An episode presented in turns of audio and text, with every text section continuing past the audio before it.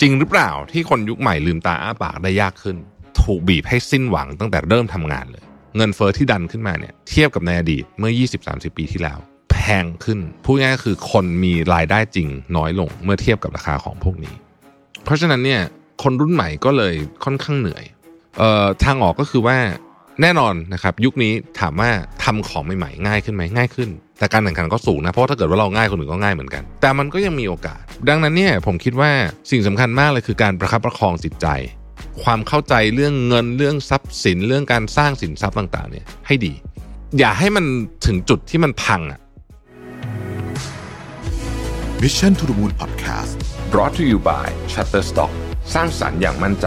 ขับเคลื่อนด้วยพลัง AI ตามจินตนาการ เปลี่ยนไอเดียเป็นความสำเร็จ ได้วันนี้ที่ Number 24 ผู้ให้บริการ Shutterstock ในประเทศไทยแต่เพียงผู้เดียว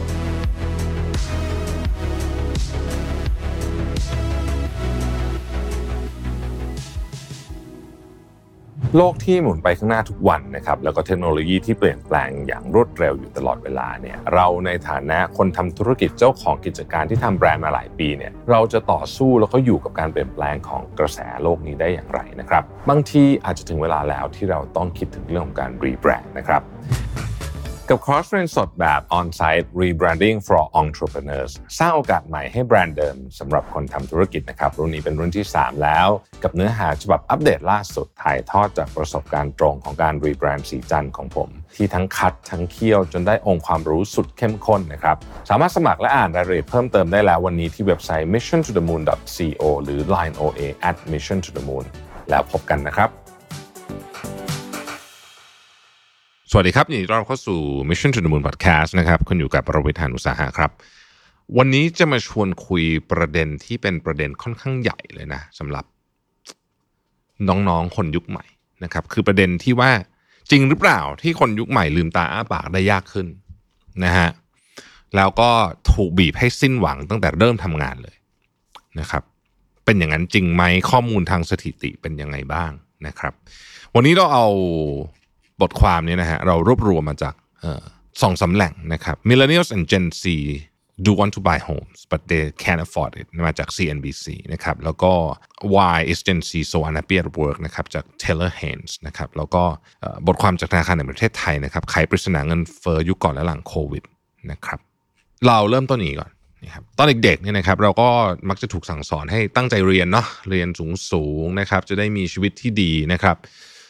พ่อแม่เองก็ต้องบอกว่าดิ้นรนนะฮะเต็มที่ในการส่งลูกให้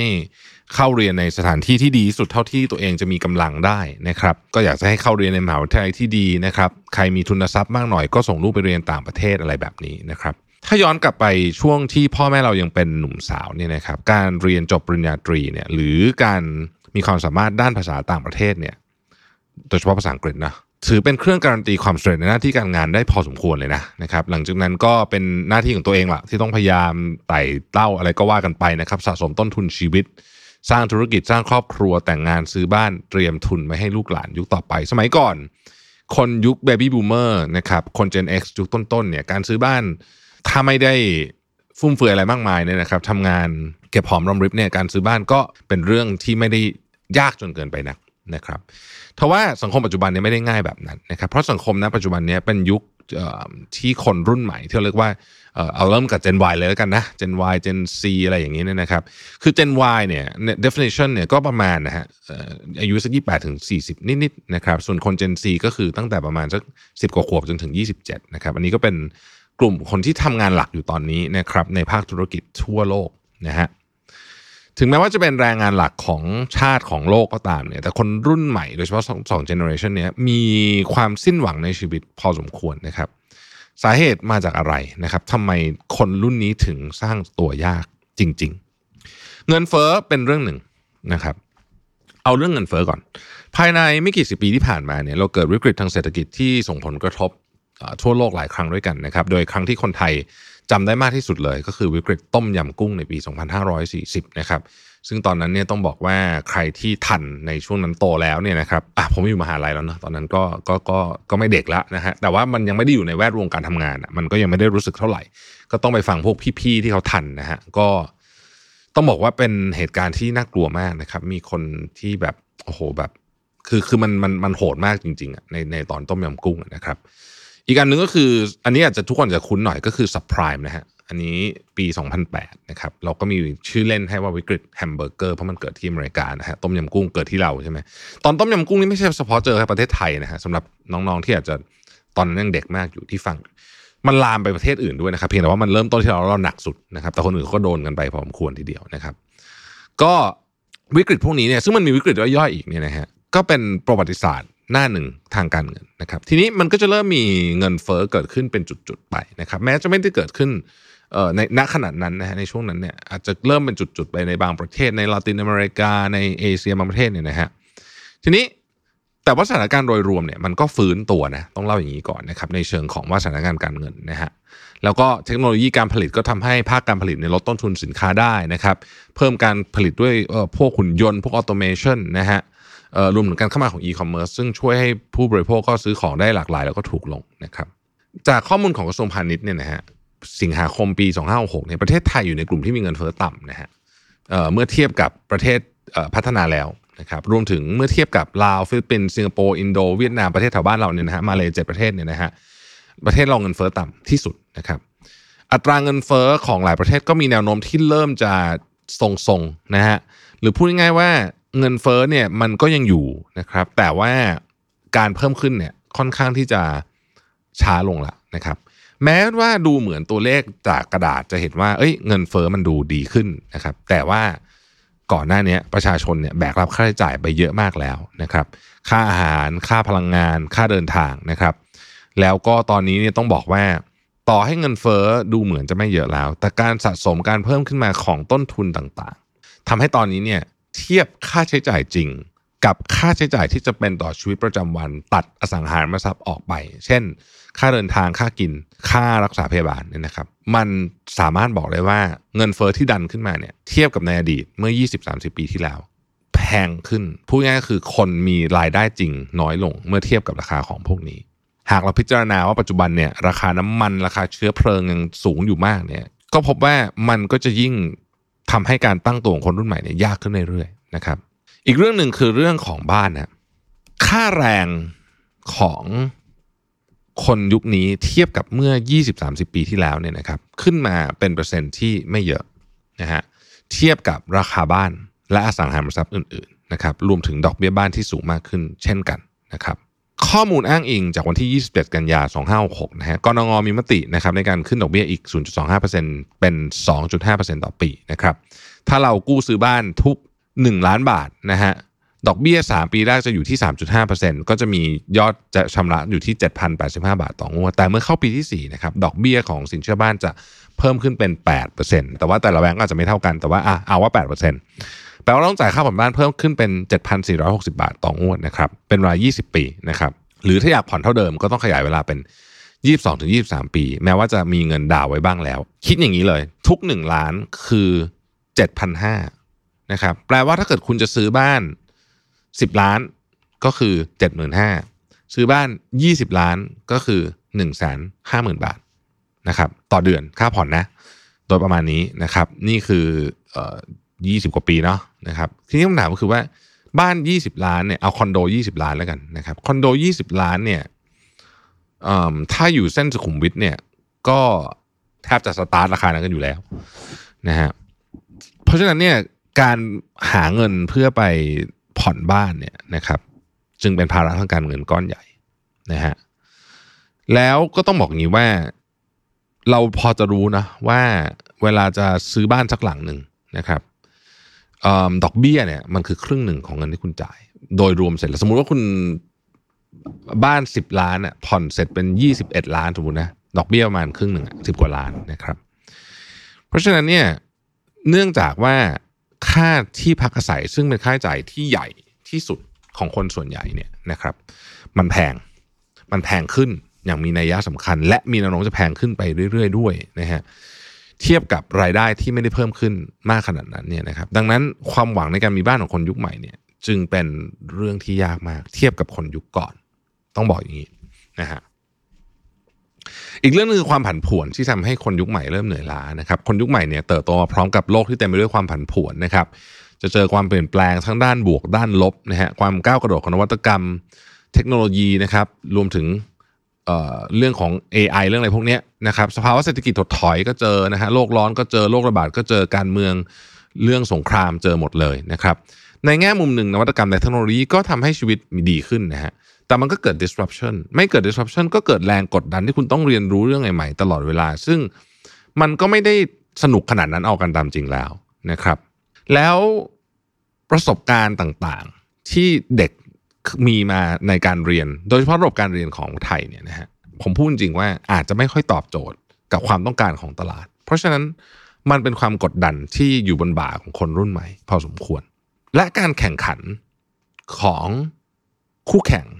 ในตลาดเดียวกัน ปัจจุบันนี้ทำธุรกิจขายของที่เมืองไทย ไม่จำเป็นต้องอยู่ที่เมืองไทยก็ขายของได้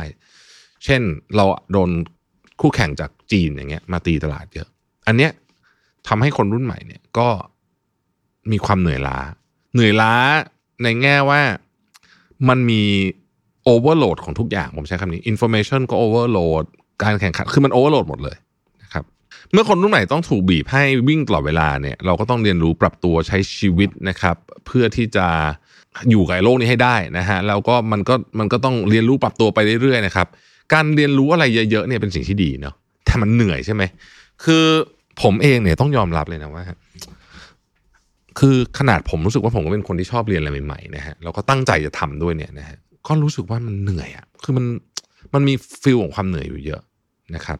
ถ้าเรามาพิจารณาลงให้ลึกกว่านั้นเนี่ยนะฮะกลุ่มคน Gen Z ที่เพิ่งเรียนจบเป็น first jobber เนี่ยผ่านการเรียนออนไลน์มา2อสปีนะกลุ่มคน Gen Y ก็เจอโควิด ในช่วงการทำงานช่วงแรกๆนะฮะก็ถือว่าเออเป็นเวลามากพอที่จะปรับตัวการทำงาน work from anywhere ได้นะครับ แล้วก็อาจจะ คุ้นชินกับวิธีการทำงานแบบนี้นะฮะแต่ก็ไม่ใช่ว่าการทำงานแบบนี้จะไม่เหนื่อยนะเอางี้หลายคนบอกเอ้ยก็ดีนะไม่ต้องเดินทางอะไรเงี้ยก็ดีครับอันนั้นก็เป็นเรื่องที่ดี แต่มันก็มีความเหนื่อยอีกหลายรูปแบบนะครับ การที่งานมันเหมือนกับจะไม่หยุดสักทีแบบนี้ มันทำให้เวลาการทำงานจากเดิมที่มานั่งกันอยู่ที่ออฟฟิศออกไปก็คือจบเนี่ยมันไม่จบแบบนั้นอีกแล้วนะฮะทุกวันนี้งานมันต่อเนื่องคอนติเนียไปเรื่อยๆจริง ๆ นะครับ แล้วก็ถ้าใครจัดเรื่องนี้ไม่ดีเนี่ยก็จะเบิร์นเอาได้ง่าย ๆ นะครับ คนยุคใหม่เองก็อาจจะมีความต้องการบางอย่างที่แตกต่างจากคนยุคเก่านะครับ เช่นการขอออลาหยุด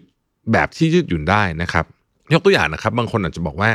เอ่อสำหรับสุภาพสตรีเนี่ยวันนี้ที่มีสมมติวันนี้เป็นวันที่ประจำเดือนมาวันแรกเนี่ยนะฮะอาจจะขออยากขอลาหยุดก็ได้ หรือขอทำงานแบบยืดหยุ่นได้ไหมบางวันทำเยอะบางวันทำน้อยเป็นชั่วโมงชั่วโมงน้อยนะฮะอันเนี้ยเป็นความต้องการของคนยุคใหม่ นะครับแล้วก็ความจำเจก็เป็นอีกเรื่องหนึ่งนะฮะคนยุคใหม่เนี่ยก็จะ job hopping มากกว่าคนยุคเก่าแหละนะครับเพราะว่าอยากเห็นอยากได้สังคมใหม่อยากเห็นงานใหม่ๆนะครับส่วนหนึ่งอาจจะยังไม่เจอองค์กรที่ทำงานแล้วมีความสุขด้วย ก็เลยรู้สึกว่าเออเซฟใจตัวเองลาออกดีกว่าอะไรแบบนี้นะครับคนรุ่นเก่าหรือพ่อแม่บางคนเนี่ยก็ไม่เข้าใจว่าทำไมลูกถึงไม่มีการงานที่มั่นคง บางคนดูแบบยยังไม่มีงานทำแบบทำเป็นยูทูบเบอร์เป็นอะไรพ่อแม่ไม่เข้าใจนะฮะเพราะว่ามุมมองของโลกมันมันต่างกันนะครับ หรือพ่อแม่บางคนรู้สึกว่า เอ๊ะทำไมคนเจนซีหรือคนเจนวายังยังสร้างเนื้อสร้างตัวไม่ได้เหมือนตอนที่เขาเป็นนะครับก็เพราะโลกมันผันผวน แล้วก็อย่างที่บอกทุกอย่างมันแพงขึ้นจริง ๆ เทียบกับรายได้จริง เพราะฉะนั้นเนี่ยคนรุ่นใหม่ก็เลยค่อนข้างเหนื่อยนะฮะทางออกมีไหมก็มี เมื่อมันมีข้อไม่ดีมันก็ต้องมีข้อดี โลกมันก็เป็นอย่างนี้ใช่ไหมเอ่อทางออกก็คือว่าแน่นอนนะครับ ยุคนี้ถามว่า ทำของใหม่ๆง่ายขึ้นไหมง่ายขึ้น แต่การแข่งขันก็สูงนะ เพราะว่าถ้าเกิดว่าเราง่ายคนอื่นก็ง่ายเหมือนกันนะฮะแต่มันก็ยังมีโอกาสมีมีความเป็นไปได้นะครับดังนั้นเนี่ยผมคิดว่าสิ่งสำคัญมากเลยคือการประคับประคองจิตใจนะครับ แล้วก็ประคับประคองเรื่องของความเข้าใจเรื่องเงินเรื่องทรัพย์สินเรื่องการสร้างสินทรัพย์ต่าง ๆ เนี่ยให้ดีนะครับหมั่นที่จะผมใช้คำว่า อย่าให้มันถึงจุดที่มันพังอะคือคือบางทีเนี่ย ความสำคัญของมันไม่ใช่ว่าเราต้องทำงานแบบหามลุ่งหามค่ำหรืออะไรอย่างนี้อย่างเดียวเนี่ยนะฮะการรักษา balance ก็เป็นเรื่องที่สำคัญไม่แพ้กัน แต่โดยรวมๆแล้วเนี่ยคน generation นี้สร้างเนื้อสร้างตัวยากกว่าจริง ๆ เราอ้างอิงจากข้อมูลในเชิงสถิติ ซึ่งเราพูดกันไปก่อนหน้านี้กันหลายพอดแคสต์แล้วเนี่ยนะครับแต่วันนี้อยากจะมาพูดในในมุมมองว่า แล้วมันทำไงได้บ้างนะครับ มันก็อาจจะต้องเปลี่ยนวิธีคิดในบางเรื่องด้วยเช่นเดียวกันนะฮะแล้วก็อันนี้อาจจะเป็นสิ่งที่ทำไมคนรุ่นใหม่ถึงต้องการการเปลี่ยนแปลงเยอะเพราะเขารู้สึกว่าโครงสร้างของสังคมเนี่ยมันกดทับเกินไป ก็เป็นไปได้นะครับจริงๆพอดแคสต์ตอนนี้ก็อาจจะไม่ได้มีคำตอบอะไรมากมาย แต่ว่าผมก็หวังว่ามันจะเป็นส่วนหนึ่งที่เป็นกำลังใจนะครับให้น้องๆแล้วกันนะฮะอย่างก็ดีอะเพื่อเป็นกำลังใจนะครับ อยากให้น้องๆรุ่นใหม่เนี่ยมาคอมเมนต์กันหน่อยเพราะว่าเราก็อยากฟังข้อมูลนะจากจากน้องๆจริง ๆ ครับว่าเออเป็นยังไงบ้างนะฮะในในการทำงานจริงๆ สร้างเนื้อสร้างตัวยากจริงไหมเอ๊หรือว่าจริง ๆ มันก็ไม่ได้ยากเท่าไหร่อะไรแบบนี้นะครับ อยากให้มาคอมเมนต์กันหนึ่งนะครับ เรามีเอ่อของแจกเล็กน้อยใน YouTube นะฮะในสำหรับท่านที่มาคอมเมนต์ใน YouTube นะครับ ติด hashtag mission to the moon ขอตัวเต็มเลยนะครับ เรามีศรีจันทร์ timeless anti aging facial serum ไซส์30 ml นะครับ เป็นไซส์ใหญ่เลยเนี่ยนะฮะ10รางวัล เดี๋ยวทีม Moon จะเป็นคนคัดเลือกนะครับว่าคอมเมนต์ไหนที่ทีม Moon ถูกใจแล้วเดี๋ยวจะส่งของรางวัลไปให้เราจะประกาศรางวัลใน YouTube Community ในสัปดาห์หน้านะครับสำหรับตอนนี้นะฮะก็ขอบคุณทุกท่านที่ติดตามนะครับอ้อใครยังไม่ได้ซื้อ planner ของเรานะครับ ก็สนใจก็ติดต่อได้นะครับ ขอบคุณทุกท่านที่ติดตามนะฮะ แล้วเราพบกันใหม่พรุ่งนี้นะครับ สวัสดีครับ สมัครสมาชิก Mission Club YouTube Membership นะครับ ราคาเริ่มต้นเพียง 50 บาท มีสิทธิพิเศษมากมาย เฉพาะสมาชิกเท่านั้น กดสมัครอ่านรายละเอียดได้ใต้คลิปเลยนะครับ ขอบคุณครับ Mission to the Moon Podcast Presented by Number 24 ผู้ให้บริการ Shutterstock ในประเทศไทยแต่เพียงผู้เดียว ให้การใช้งานลิขสิทธิ์เป็นเรื่องง่าย ทุกการใช้งานสร้างสรรค์อย่างมั่นใจ ให้ Number 24 Shutterstock ตอบทุกการใช้งานคอนเทนต์